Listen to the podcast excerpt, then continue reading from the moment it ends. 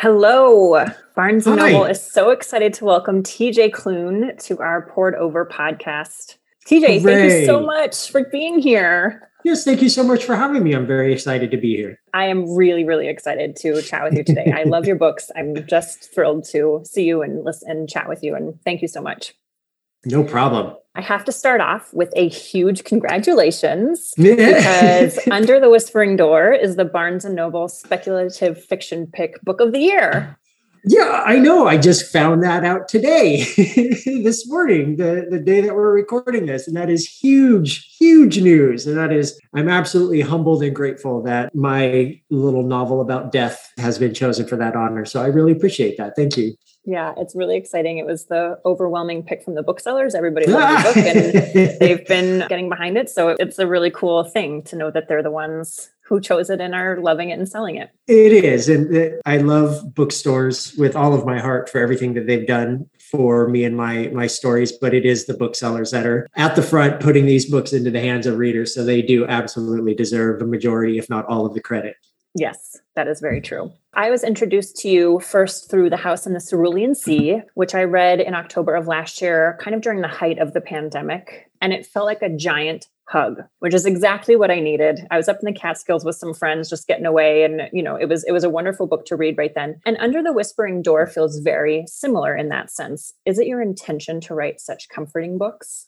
Not necessarily. So look, uh, House in the Cerulean Sea was 2017, 2018. Under the Whispering Door 2018, 2019. So they were written pre pandemic. You know, obviously I had no idea of what the future would hold. And then for a couple of years, at least, I'd been building up to the release of The House in the Cerulean Sea when that came out, supposed to be in March of 2020. And the Thursday before before the release. Like the book was going to come out uh, on a Tuesday, the Thursday before the release, the Thursday before I was about to start my first ever national tour and everything. I get a call from my publisher who says, Have you heard of this thing called COVID? And sorry, but we're kind of canceling everything because we have no idea what's going on. And then my book came out that week but that same week is when COVID exploded all over the country. And so I'm sitting here you know, while everybody's wondering what is going on, if this is serious, if it's not serious, why are we buying toilet paper at the rate that we are? And I'm sitting here going, hey, do you want to read a, a book about the Antichrist? but it's funny. I was a little worried that my book was going to get lost in all the necessary bluster and noise of pandemic hitting the United States and the world over. But a funny thing happened. It, continued trucking on and on and building a, a, a, bigger readership as the year went on. And I heard over and over and over again that it was the hug that people needed. Under the Whispering Door is not that hug. Under the Whispering Door, and it's it's really weird. So the House in the Cerulean Sea came out at the beginning of the pandemic when everybody needed a bit of escapism, when everybody needed that hug. Under the Whispering Door came out in September of 2021, and we're still in the middle of this pandemic. And it's no longer not necessarily scary to a certain extent, but it is aggravating, it's exhausting, and it's more than a little ridiculous. And I don't know that we've necessarily had the time or the wherewithal to grieve what we've lost since the pandemic started not just people but time our, our sense of normalcy and everything and i wonder when that's going to hit so it feels a little strange that at the beginning of the pandemic i gave readers the hug in the form of a book. And now we have Under the Whispering Door, which I said before is not a hug, but I think it's more of a shoulder to lean on, a shoulder that's there to tell you that it's okay not to be okay when you need to hear it. Because I think we do need to realize that it's okay not to be okay. And I know that that's what I've been taught since March of 2020 with this pandemic. So while the books certainly carry some of the same themes, they're not meant to mirror each other. I, th- I like to think of them more as two sides of the same coin. Yeah, I like that. I do think that you're right, and the timing was very fitting for both of them to come out when they did. Yeah, though I wish the world was in any different place than it currently is now. I think yeah. that these two books are are hopefully what some people can can use not only for an escape but to start considering what it means going forward for us in our communities us as a whole. And i may not have all the answers but i can at least hopefully point you in the right direction. I love that So, both House in the Cerulean Sea and Under the Whispering Door, and Extraordinaries for that matter, all create really safe spaces for characters to fully be themselves, as well as the space for them to reflect and grow as well. Um, the main characters of those books go through such a major transformation from the beginning to the end. Can you just talk about that and, and how that works?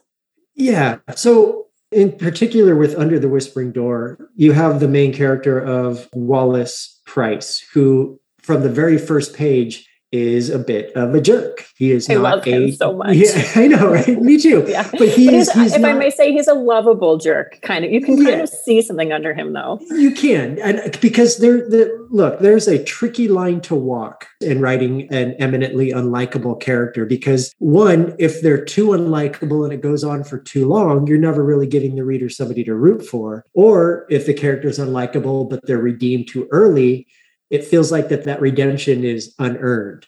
So it can be a tricky line to walk, but I love, love writing characters who are, well, let's be honest, they're they're they're assholes. He's a jerk. Yeah. Wallace Yeah. is a jerk from page one. The whole point of this book is that Wallace dies at the very beginning. That's not a spoiler. He, he dies in the very first chapter of the book. The whole point of him is to see his growth, to see everything that he knows and love or thinks he loves. And it's not necessarily people that he loves. It's more of the fact that he loves his power, his business, his, his sense of self. When all of that is stripped away, that's all taken away from him. And he has nothing left but memories of life that he thought was going well but in hindsight which you know is a bitch of a thing because no matter what you do there's always going to be hindsight and he sees that his life was not a life well lived at all and i love characters like him because you know that there is going to hopefully be some kind of redemption process for him but you get to see what that looks like you get to see him doing the work into trying to become a better person. Will he su- always succeed? No. He makes mistakes and he has setbacks, but he was heavily inspired by Dickens' Ebenezer Scrooge. And the one thing I love a Christmas Carol, but the one thing that that you know, not to disparage Dickens by any stretch of the imagination, but one thing that you never saw in a Christmas Carol was Scrooge putting in the work to become a better person. At the very end, a switch is flipped and he all of a sudden sees the error of his ways and everything is wonderful. Right. I wanted to see if a person like Scrooge died and did not have the power to do anything to fix the life he led, what would that person do then? What would their journey look like? So, writing a character like Wallace is a pleasure because I know there is goodness in him. I know Mhm. that I can bring him about to make him a better person and hopefully bring along the reader on that ride and give them somebody to root for while at first giving them somebody to despise. Yeah, it's such an interesting thought because I think it's also, as humans, one of our greatest fears that when we die, we're going to be like, oh crap, I didn't Mhm. live the life I wanted. So it's so interesting to read that arc. And it, it makes you reflect a little bit to think, am I doing the stuff that I want to do? And if I'm not, how can I change it? So it's very inspiring, but a little fear. There's a little fear there when you read the book. There is fear. And, and frankly, I didn't set out to answer what comes next because I don't know. This Sure. this book is more of a, a way station, as it says, to give people a sense of time to recoup and recover and get used to their new normal. But trying to figure out what happens next, anything I could have written would have just been met with skepticism and is rightly so because no one living knows what happens next. So I poke and prod at the issue a little bit and I give hints, but setting out to answer definitively what lays beyond the eponymous door, uh, I don't know. I don't know if I'm capable of something like that. I don't know if anybody is. Yeah. It was a very um, creative look at it, though, and a, and a very Oh, thoughtful way to look at it. Your main characters in, in those two books are queer. And what I love about these books is that there's no quote unquote coming out story. You write about Mm-hmm. them the way a heterosexual couple gets written about. Um, how important is that to you? It- It's very important. And the reason being, look, there are much greater authors than I who have written coming out stories. And there is absolutely a time and place for coming out stories, both in young adult fiction and adult fiction, because let's face it, the coming out process does not stop when you come out the first time, because as you go through life, anybody you meet is potentially somebody that you have to come out to. So it's a lifelong process that happens over and over and over again. And there is an organic nature to coming out process because it is a, a well loved trope in fiction of coming out and finding horror. But life doesn't stop there. And I've always been fascinated with the idea of having a set of characters who are A, already out, and B, sexuality isn't necessarily the definition of the story or even a defining part of the story. They just are queer. That's just who they are. We're not going to have a big coming out scene. We're not going to have people decrying them because they're coming out. And this is probably why it can necessarily fall in the fantasy category because there's no homophobia in these books right. that I'm writing. Because right. let's face it, these types of book already deal with certain types of issues that I don't need to add that onto. A, homophobia is boring. Let's let's mm-hmm. be honest. Homophobia mm-hmm. is boring and passe and ridiculous. But B, there are so many other things that people face in the world. We aren't defined by our sexuality. It is part of us, but it doesn't necessarily define us, or at least it doesn't necessarily define these characters. And Linus in the House in the Cerulean Sea and Wallace in Under the Whispering Door, they're queer. Wallace is bisexual, Linus is gay, and they both explicitly say so on the page. It's not something I want to wink coyly at. If I'm going to have that kind right. of representation, I'm going to have it listed on the page, but it's not the be all and end all. The romantic relationships that they have in their respective stories is a part of the book, but it's a part of a whole. It's not the focus. And I love stories like that because you get to see all parts of their lives. You don't just get to see their their queer selves. You just don't get to see their romantic side. You get to see all parts of them because it is just a part of a whole. I love that. And when I was reading it, I almost didn't even notice it in a good way. You know, it's just like, yeah. oh, they're together. Of course, that makes sense. you see that whole journey. Yeah. Right. You know, I had I had an 80 year old woman write to me after reading The House in the Cerulean Sea, and she she said that she read the book she was a, a woman of faith, and she was not very happy with me about my inclusion of the Antichrist, but that she, and I quote, did not mind the homosexuals. Which, you know, I count, I count that as a win. I count is, that as a win. That if is progress. woman who probably, bless her heart, never had a day in her life read a book about queer people. All of a sudden, she picks up this precocious looking fantasy book with a pretty cover. And then all of a sudden she's reading about the Antichrist and gay characters. I probably blew her wig off, man. I'm totally okay with that. Totally. Because she did not mind the homosexuals. Right. And if that is if that is being damned with faint praise, you know what? I will take it because maybe now she'll open her eyes just a little bit further. Or maybe now she'll stop before she says something too her grandkids that could be considered right. offensive. Maybe, right. maybe, maybe. And hopefully pass the book along too to someone exactly, else. Exactly, exactly. Say, hey, I may, I had this viewpoint. It was not the way it should have been here. This is what helped me discover a different viewpoint. Just ignore the antichrist part of it. In my head, she shared it with her entire church group. So yeah, her Bible study. right.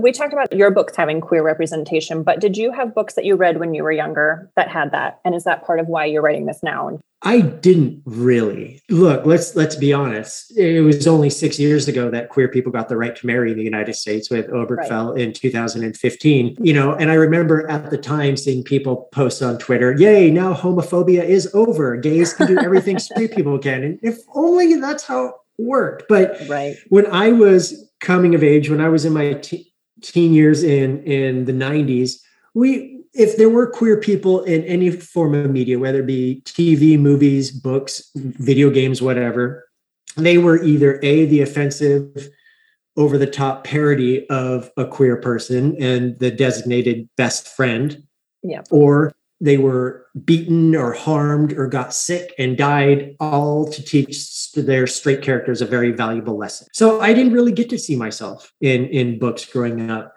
The very first time I did read about other queer people in a book was Patricia Nell Warren's The Front Runner. And if you know that book, you know that book is not a romance, it's a love story. And the difference being in terms of fiction terms, is a love story can end any way it's supposed to.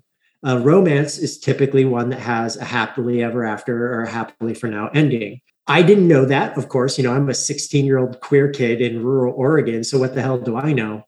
Patricia Nell Warren wrote a book in the 70s about a ho- Olympic hopeful in track and field and his coach who they fall for each other and it ends horribly. It ends Mhm. tragically. It is the definition of, bury your gays. But again, this book was groundbreaking because it was written by a woman in the 70s and was very unflinching about how it portrayed the queer characters. There was on page sex, there was on page language, there was discussions about sex and sexuality. And it, for the time, it was a big deal. And I was actually able to get to know Miss Nell Warren before she passed uh, a few years ago. And she read a couple of my books. And she was a delightful woman. She was wonderful. She's extraordinarily talented. But my first experience with queers in books was watching them die. Oh, And that was transformative for every, anyone that's listening who's straight.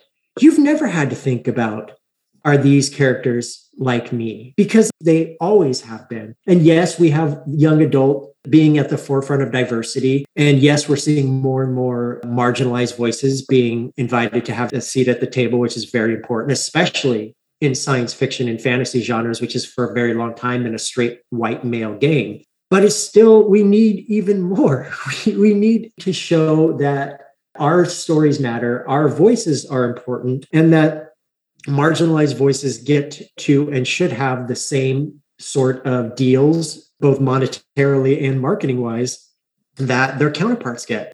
I mean, hell, the Under the Whispering Door debuted at number four on the New York Times bestseller list when it came out, which is awesome. But it got me starting to think how often do we get to see queer fantasy books? On the New York Times bestseller list, Right. and I'm a cis white dude. Where where are my trans authors having their books on New York Times bestseller list? There are so many wonderful authors out there who deserve it more than I do. And I think it's important that we continue to recognize, even as we understand that we have so much further that we have to go in order to be able to prove that we are as diverse as we like to think that we are.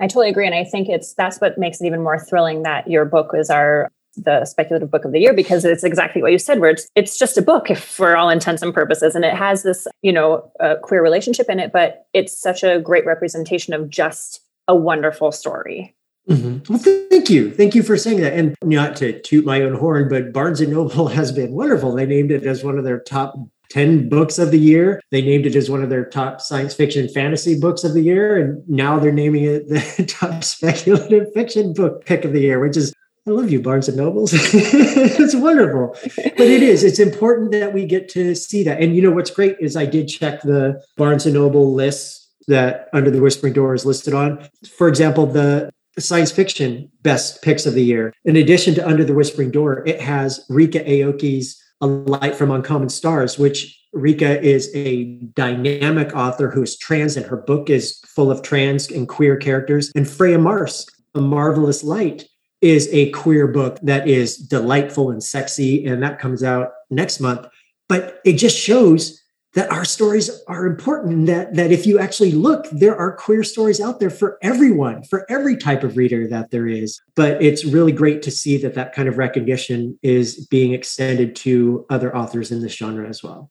I agree. What books are you reading now queer authors or otherwise? What is inspiring? so i just i just said ryka aoki her book a light from uncommon stars. I got to read it last year an early version of it and i have never read anything quite like it before. It, I was my blurb somehow ended up on the front cover of that. It, it's true. I love that book, and I hope that everybody who reads it has the same wonderful experience that I got to have with it. Freya Marske, A Marvelous Light, a book about queer magicians, and it is delightful and it is funny. And I am very jealous of the magic system that Miss Marske created in that book, as it's one of the most unique that I've ever read. I have an early copy of V.E. Schwab's Gallant. I get to read this Nice. one. This comes out next year, and it is so far so good. And one other book I do want to touch on that comes out next year. I believe it comes out in March, and it is by author Anne Marie McLemore, who uses they them pronouns. So that's what I'm going to use. They wrote a book called Lakelore that they asked if I would read early, and I did. And it is a book about two trans boys, one with ADHD, like I have, and the other one with dyslexia. I rarely get jealous of other authors when they write stories, but I was seething with jealousy over this book. But there's nobody else other than Anne Marie McLemore could have written this book. And it is it is a short novel, but uh, I am in love with every single word that is written on this page. It, it on the pages. It is it is a marvel, and I, I am so excited for everybody to read that book. And that comes out next year. It's called Lakelore. Do you have an all time favorite book? Ooh, I know that's, that's tough. tough one. That A is tough tough.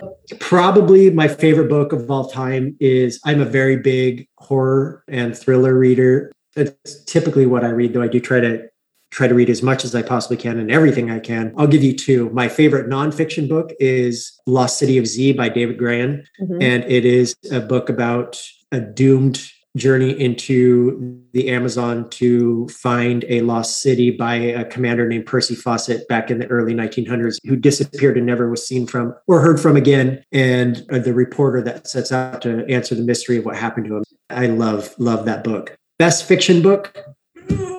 It's, I could go with the easy route and say something by Stephen King because I've read everything that man has ever written and I will continue to do so. And I can only hope to be as prolific as he by the time I am in my 70s, like he is. But it goes to Robert McCammon's Boy's Life, is my favorite book of all time. I've read it at least a dozen times, and each time I read it, I get something new out of it. I've never had a book that instantly transported me from the very first page before like that. And I will continue to read it as much as I can because it is just wonderful. That's wonderful. I love books that do that, that you get more every time you read it. That's Mhm. the best. I get from people who say, No, I'll never reread books. I'm like, What? I know there's a lot of books out there to read, but when I find something I adore and love, I'll reread that crap out of it. I agree. And then, yeah, you find something different. You've like, Mhm. and I think it's also when you're in a different place in your life, you just are naturally going to get something different from the book. So, you know, I read a book 10 years ago, 10 years younger, totally different place. I read it now and I'm like, wow, I love it for this reason that I never would have picked up on before. Because I read A Boy's Life first when I was 16. And I can get stuff from it now that just would I did not have the life experience as a 16 year old to understand certain things in the story, especially when it was dealing with when it, it covers topics in this book such as the Ku Klux Klan and the racism of the 60s. I didn't have context for that. I was a white kid from Oregon. What the hell did I know? But Sure. as I've gotten older and witnessed and, and heard about stuff like that, I've been able to see it from a different perspective. And that's how I think all reading should be. Something that you read as a 16 year old, if you read again as a 39 year old, should affect you differently because you can see it from those different perspectives. Yeah, I totally agree.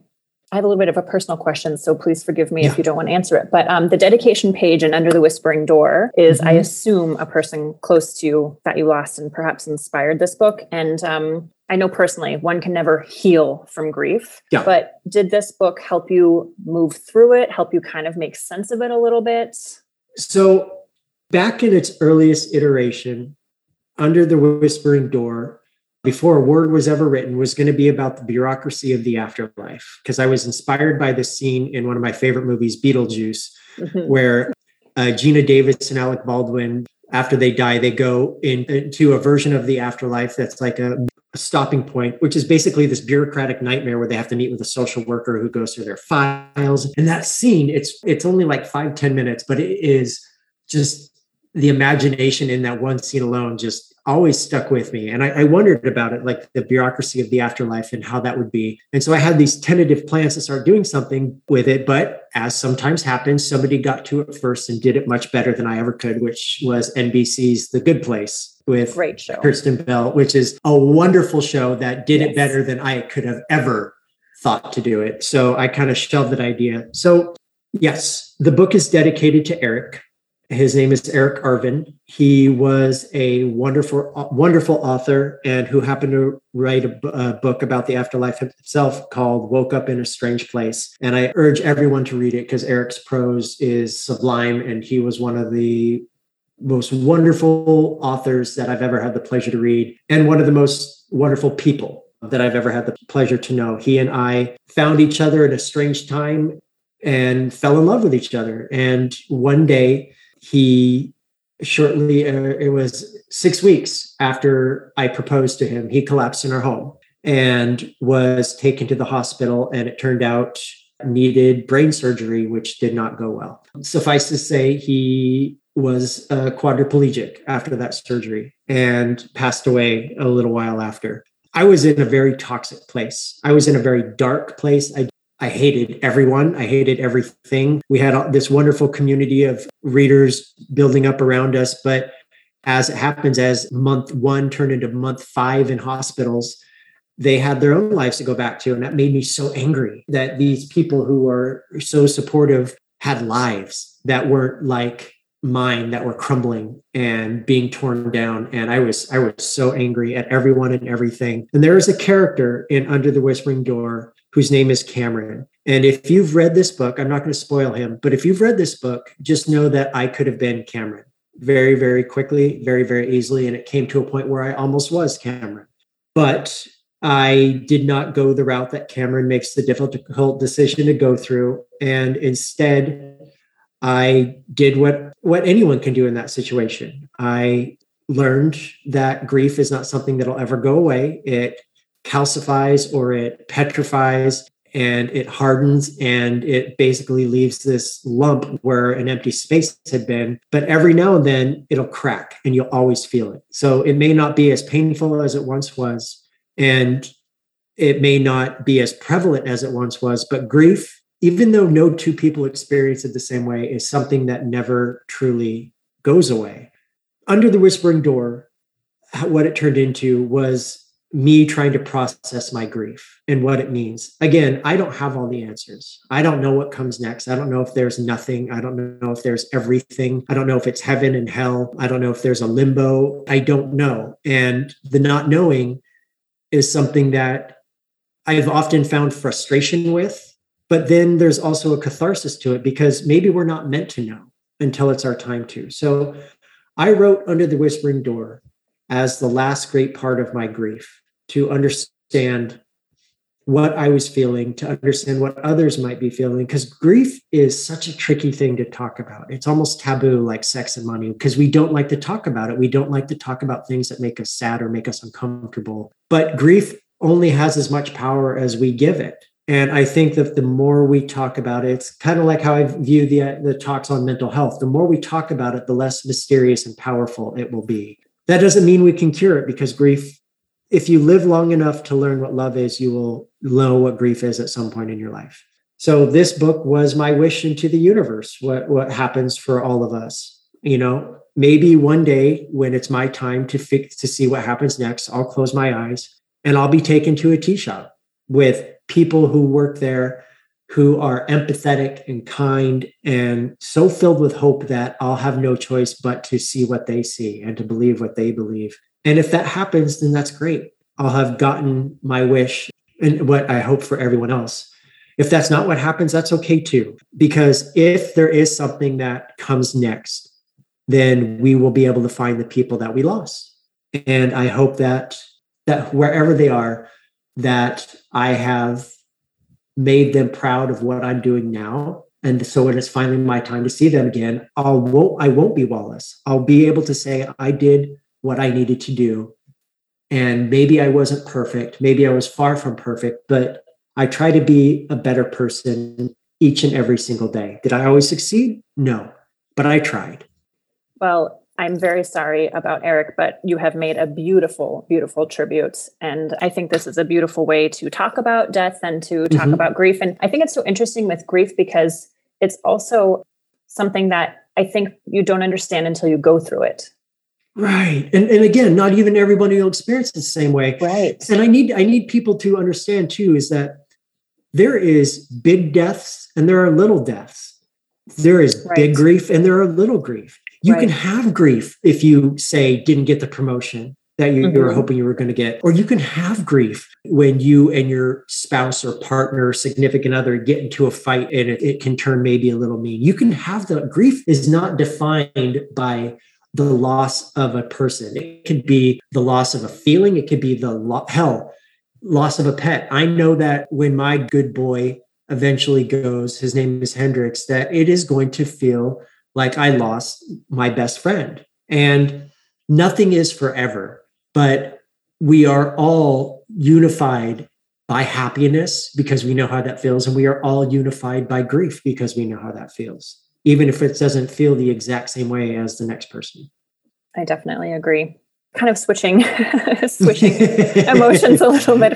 I'm just so I'm just so touched by what you just said, and and I just I mean I, have lost somebody close to me too, and I think that had I been a, a writer in the way that you are, I, I would have loved to have had some sort of output like that. So I, I, just said it, but I just think it's such a beautiful tribute and, and what a wonderful way to look at the world of the afterlife and just say, hey, this is a tea shop and this is what it is. And there are kind people who are going to help me through that. And, and we could all be so lucky that that is what is waiting for us.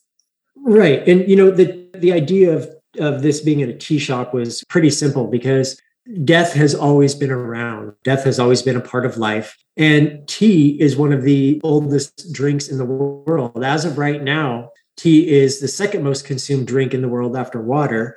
Um, third is beer. So just, you know, do with what you will about that. But in almost in every single culture, there is something about tea that it's part of our lives. America is a very coffee culture that we have here, but tea is usually the drink of choice everywhere else. And I'm fascinated by how almost every culture in the world has tea or some ritual or rite when it comes to tea, different kind of tea, what it means to this group of people, what it means to this individual. And so it's just so weird that that we have this idea of death being universal crossing cultural lines but there's something about tea that has seemed to do that as well so putting those two those two things together seemed like the right thing to do it felt like they fit I love it.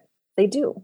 So you create such vivid worlds within these books where they take place, the tea shop and the Cerulean Sea and, and all of those places. I could visualize everything. And mm-hmm. it's all so whimsical and, and colorful. And I loved all of it. And I want to visit all of them. Within that, one of my favorite parts in House of the Cerulean Sea was you created a playlist within the book. I don't know if you did that consciously, but I I noticed it. Uh, I took that from it anyway. And um, mm-hmm. there's one part maybe two thirds of the way through the book, where Linus and Arthur are dancing to Smile by Nat King Cole. And I actually, when I was reading, I had to stop and put the book down and listen to that song because the world mm-hmm. was so vivid. I kept trying to read and I was like, I'm so distracted by this song. And I just need, I can imagine them and I need to be in this moment with them, even though it's a very intimate moment between them. But I just need to feel like I'm in the room witnessing this with everybody. And how lovely is this? So, how do you make these worlds? These books are the house in the cerulean sea and under the whispering door are obviously fantasies but let's start with the, the house in the cerulean sea there is a timeless feel about it because i don't mm-hmm. give a specific year as to when the right. book takes place i don't necessarily mention current events in any way shape or form and there's no if you if you recall in the book there's no mention of televisions at any point there's no mention right. of cell phones but there are computers and record players and record stores and you know it's very timey wimey you know going a little bit all over the place when it comes to that but that that's intentional. And there's something timeless about nat king cole and there's something timeless about the big brassy sound of somewhere uh, beyond the sea. Mm-hmm. and i love that music. More than i could say I, I listen to that type of music constantly. And so to have it built into this world seemed to fit perfectly because it's a connection to our world but it's not necessarily a big one. It is like seeing a different world that resembles our own, but it's like through a fractured mirror. And I just like the idea of these, as Lucy calls it in the book, dead people music. I just love the idea because, you know, when you're listening to Bobby Darin and you're listening to the Big Bopper and Buddy Holly and Ritchie Valens, there's a very haunting quality about it because yeah. you know all of these people are dead. And there is certain times that their music, as he says, it sounds like ghosts. And I just mm-hmm. love, love, love that dead people music. Under the Whispering Door, I think that the setting, particularly in this one, is the the, the main character that is not actually alive is the tea shop. Mm-hmm. So it needs to feel lived in. So it doesn't necessarily have a playlist per se of songs that are mentioned in the book, but it has a sense of place. It has a sense of coziness. Like you can hear the floors creaking, you can see the plants hanging from the ceiling, the counter, the display case with all the confectionaries in it. And it's important that you have that because if a place, especially in Under the Whispering Door, or even going to uh, the House in the Cerulean Sea, in the House in the Cerulean Sea, the majority of that book takes place on an island in an orphanage and if that didn't right. feel like a real place then it's going to feel you know too small for the reader even more so in under the whispering door where 95% of the book takes place in one tea shop So if that tea shop doesn't feel like a character unto itself, if it doesn't have a sense of realness about it, it's going to become claustrophobic to the reader. It'll become stifling. So I keep that in mind, especially when I know I'm going to be writing about one particular place that I want it to feel as real as possible, but also just off enough to capture the imagination and minds of the reader. Because I, I, love that blurring of the lines a little bit to say, hey, that could be like this world, but there's also something not quite the same about it out of that dead people music is there someone that you would love to go see in concert if you could? Like who's the person out of those that who's your all-time that you'd love to see in concert hmm. if you could? B- buddy holly. Oh hmm. man what i would have given to see buddy holly play at, at any point because that dude could rock. You know it, it's the whole basis of the of the day the music died where buddy holly ritchie valens and all these people got onto a plane and that they weren't necessarily supposed to be on and died and I can't imagine, you know, being in the music industry during that time and having your biggest stars all of a sudden. It just showed how mortal life is and how quickly it, it could end. But Buddy Holly, man, what I would have given to see him rock out. That's a great answer. There's one character that I think about after reading Under the Whispering Door, and it's it's Nancy, the one mm-hmm. who's there. Can you talk a little bit more about her? She, I think she's just a a wonderful character that I think I very much feel connected to throughout the book of just mm-hmm. like you can feel something right there, but you're a little lost, but you want it so badly. Can you yeah. so in Under the Whispering Door, we have different versions of death that come through the tea shop's doors. We talked about Cameron earlier. We talked about Wallace. Everybody in this book has a relation to death in some way or another. Nancy's is perhaps the most tragic. Nancy is alive. And she comes to this tea shop for a very specific reason. She's looking for someone that she's lost.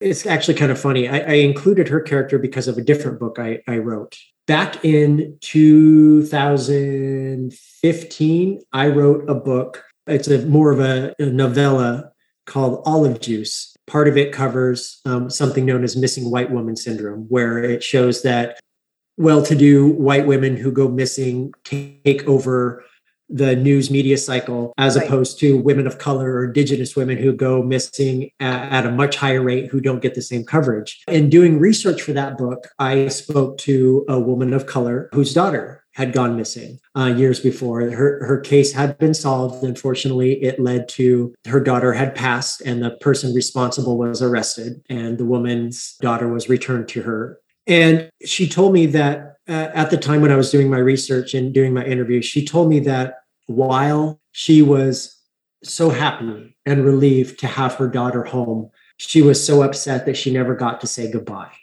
That it was the day unlike any other day that changed everything forever and it felt normal. She remembers the last thing she said to her daughter. And this had happened years and years before. This was in the 90s, but she remembered the last thing she ever said to her daughter. And it was just uh, something about stopping by a store after she got off of work. And that was it. She said, What would I have given to have one more word with her? What would I have given to be able to say something to her one last time? And she flat out said, I would have, I would give anything to do that. And it stuck with me eh, eh, for, for years. And I think about that moment and I think about what it must feel like for a woman in her position who is where Nancy comes into play. Nancy is a woman who has lost somebody unfairly and unjustly, not because of anyone else. In this case, it's due to an illness. And her inclusion was not necessarily just to show another side of death, but to show the importance of how sometimes grief doesn't let go, that it can grow unchecked if you're not careful. It can grow into a fire, it can burn everything down around you. And people like that, and people, when they get into that point uh, of their lives, when grief is all they know, it becomes like quicksand. It becomes something that'll pull them down. And they, unless a miracle happens, frankly, and they are able to pull themselves out. Most likely, though, that doesn't happen and they end up drowning.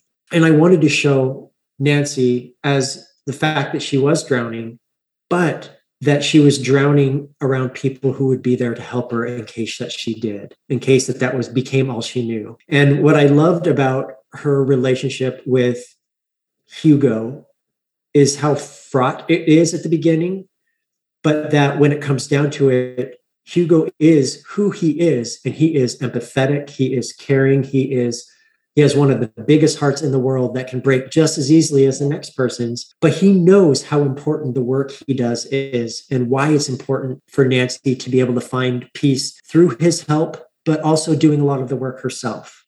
It will not ring true for everyone, her character, because most people, thankfully, will never go through what she did. But I think that her, the including her and her character arc was not only necessary, but it's important because it's one of those things, again, that we don't really talk about the death of, in this case, a child. And I wanted to be able to give people that might be in her position a voice while also making it feel authentic. But again, recognizing that no two people experience this sort of grief the same way, and that what might be true for one won't be true for another. But I've seen people lost in grief. I've seen what it does. I know what it does because I've been there. So I needed to have a character like Nancy to show that it is possible to find color and life again. You may not ever be cured, you may not ever be fixed, but as so long as you're stepping in the right direction, you can keep on doing it, man. You can keep on going, even if it becomes hard. And look to the people around you. I'm not going to lie and say that it's something that you can fix very easily on your own. For me, it took countless hours of therapy. Yeah. We need to have these conversations and talk about these things because they're important.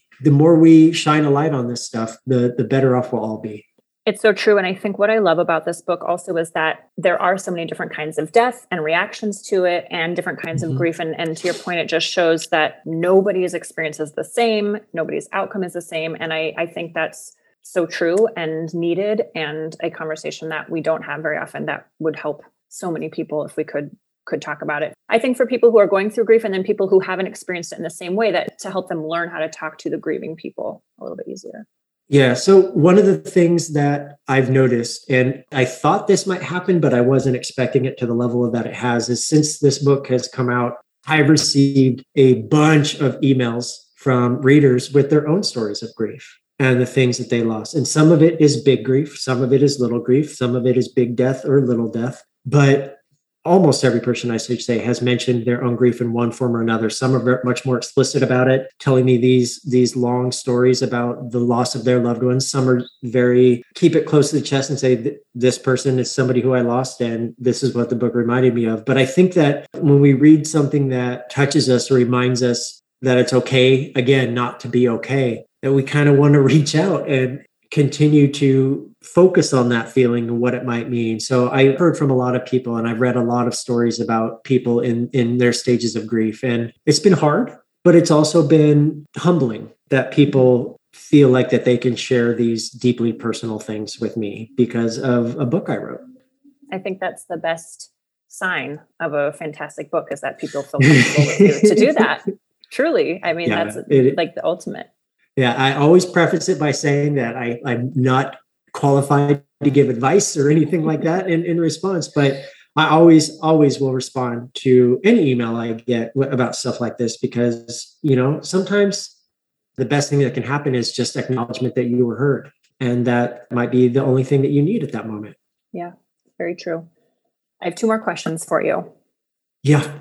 One is what can we expect from TJ Klune next? Boy. So next year is going to be the conclusion to my young adult trilogy. The first book was The Extraordinaries. Second book that came out this summer was Flashfire. Mm-hmm. And the third book is Heat Wave. It was just announced. And it is the concluding chapter that follows Nick and Seth and Jazz and Gibby as they deal with the fallout of the of the second book and what that might mean for them as friends in their future. I'm very excited about this book. Yeah, I'm very that's excited great. for it to, to end. After that, comes the third and final book in my unofficial kindness trilogy. Unofficial because they're not related. It started with The House in the Cerulean Sea. It went on into Under the Whispering Door, and it'll end in this third and final book that uh, House in the Cerulean Sea asked what it took to be kind to others. Under the Whispering Door was about being kind to yourself. This last book, which is a queer retelling of Carlo Collodi's Pinocchio, is about if it's possible to show kindness to people who don't deserve it, or even actively might have harmed others and do they deserve the, the same kind of kindness that others are given and it is a big huge adventure about an inventor named victor and his two robotic best friends who discover an android in a garbage pile and try to fix him back up. And I am so, so excited about this book. It's wild, it's crazy, and it has the best and most adorable sidekick, a Roomba vacuum with the heart of a golden retriever. And his name is Rambo. if you like Chauncey and if you like Apollo in, in Under the yes. Whispering Door, wait until you meet Rambo. He is going to blow your freaking mind. that is absolutely the kind of book that you should tackle next. And I cannot wait to read it. That sounds like the perfect wrap up oh, to this. It, to it is. Two. It is. It is so. It is so weird. Like, but the what I love is the house in Cerulean Sea was on the island, and then I went even smaller with Under the Whispering Door and a tea shop. But this last book is big and huge, and there's a quest and travel and all these big things happening, but it's still very, very queer. So a lot to look forward to. That's fantastic. My smile is so big. I can't, I'm so thrilled for that one. now, the last question I have for you is it's just reflective. What would you tell your young self? Take a minute, take it all in. do you ever do yeah. that? So I do. And I will never, ever take what I do for granted.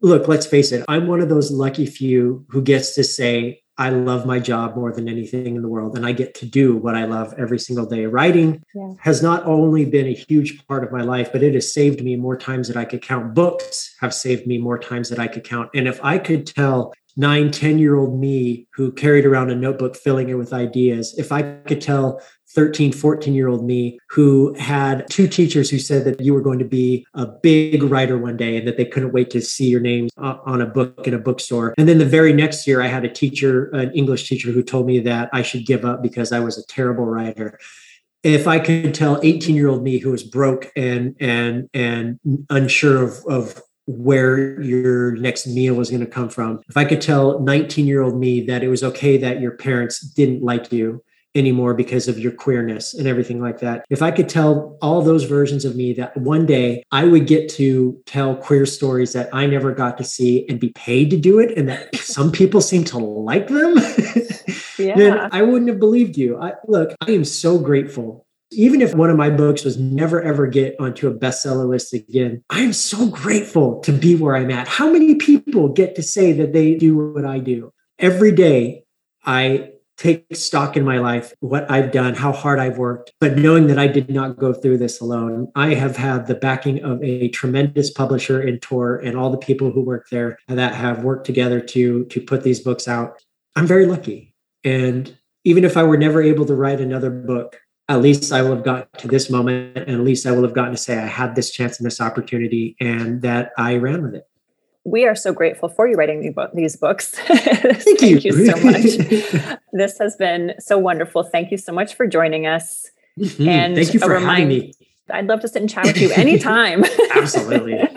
and congratulations again on Under the Whispering Door being the Barnes and Noble speculative fiction fit pick. Thank you, and thank you to fiction pick. And thank you to Barnes and Noble and all the booksellers who have championed this book. You guys are just the best. I know I used to work for Barnes and Noble way back in the day as a bookseller, so I know how sometimes it, it can be a hard work. But thank you for doing what you've done and picking this book. It's this book especially. It's it's such a tremendous honor. So thank you very much. Well, thank you so much. Congratulations again. All the best to you. I cannot wait for the next books to come out. They will be on my list for sure. And thank you. Thank you so much. Now it is time for your TBR top off, and welcome to this segment this week. My name is James. And I'm Margie. And we are so excited about our speculative book of the year, TJ Klune, Under the Whispering Door. I read it this summer, and oh, I, I I read it, it, before James read she did. and we both absolutely loved it. I'm actually reading it again right now. Oh, it's wonderful. It's so good. And I cannot wait. I've put this in so many people's hands and just said, please read this. I love it so much. His previous book, uh, House on the Cerulean Sea, was our speculative pick back in January. And that book is also so good, you guys. You got to read it. So we are here to add three books to your to be read list, the TBR top off this week, based on this new book from TJ Klune, which is our speculative pick of the year. And I can't even tell you how excited we are. All right. So we got three to go. Margie, why don't you take it away? Absolutely. It was really, really difficult coming up with books that I would recommend with TJ Klune. He is a very singular author and storyteller. So, what I did was I kind of tried to find some stuff that made me feel the same way as experiencing his books made me feel. So, the first one that I want to talk about is called Once Upon a River. It's by Diane Setterfield. So, way back in the day, when I first started at Barnes and Noble in like 19 Way back. yeah, like really long time ago. Diane Setterfield was the selection for the very first Barnes and Noble recommends, which is a program that doesn't actually happen anymore because we recommend a lot of. All the time. We're doing it right now. But they focused on her book 13th Tale, which is also fantastic, by the way. But Once Upon a River has a very special feeling to it. So, on a dark midwinter's night in an ancient inn on the River Thames, right? Like, I mean, and that's kind of how the whole book feels. It is absolutely a fairy tale, folk tale for grown ups. So, on this dark and stormy night in an inn, um, everybody's sitting around telling stories, and this grievous, grievously, this grievously injured gentleman comes in holding the body of a little girl who looks like she's dead. So they call the midwife and they take her to the ice house, and the midwife can't do anything for her. So, you know, she's just sad. And then all of a sudden, the girl moves and starts breathing and comes back to life. So the child is mute and cannot say anything about where she's from or what happened to her. And she comes to represent something to all of the people that live up and down the river. So there's a mother who is convinced that this is the young girl that was kidnapped from her two years ago. There is a farming family that is completely surprised by the discovery that their son had a secret affair and they have a granddaughter that they've never met. And there is the pastor's housekeeper who kind of sees in this girl the return of a younger sister who she was once unable to protect. And there's also the overlying question of maybe this is the long lost daughter of the phantom ferryman who patrols the river, saving those who are in peril before their time and taking those whose time has come. So this absolutely envelopes you. And by the way, the ending is absolutely satisfying. If you're like me, you're going to be reading it thinking to yourself, what's she going to do at the end of this? but it's incredibly satisfying. It gives you that sense of just falling into a story and being completely subsumed by it and just wanting to know what happens while seeing all this beauty in an old fashioned fairy tale. And so mm-hmm. that's Once Upon a River by Diane Setterfield. All right, I'm adding that. That's on my list. So the next one I want to talk about could not be more different from Once Upon a River. It is called All Systems Red by Martha Wells. I really would like to talk about the entire Murderbot series. This is called the Murderbot Diaries. It is the first entry, and it is just amazing. I read all of these in the course of like two days. So they're short little novellas. They are about a android, or I would really say a construct. So it's mostly robotic, but also has human elements. So there's human tissue, especially in the brain area. So like anything that is human biology that would be more helpful than a robot biology is incorporated into this construct. It is made for security. It's called the SEC unit. And it basically is sent to far off worlds where people have made mining claims or things like that, and it protects them. It calls itself Murderbot. It is the name it has given itself. Nobody else knows it. Hmm.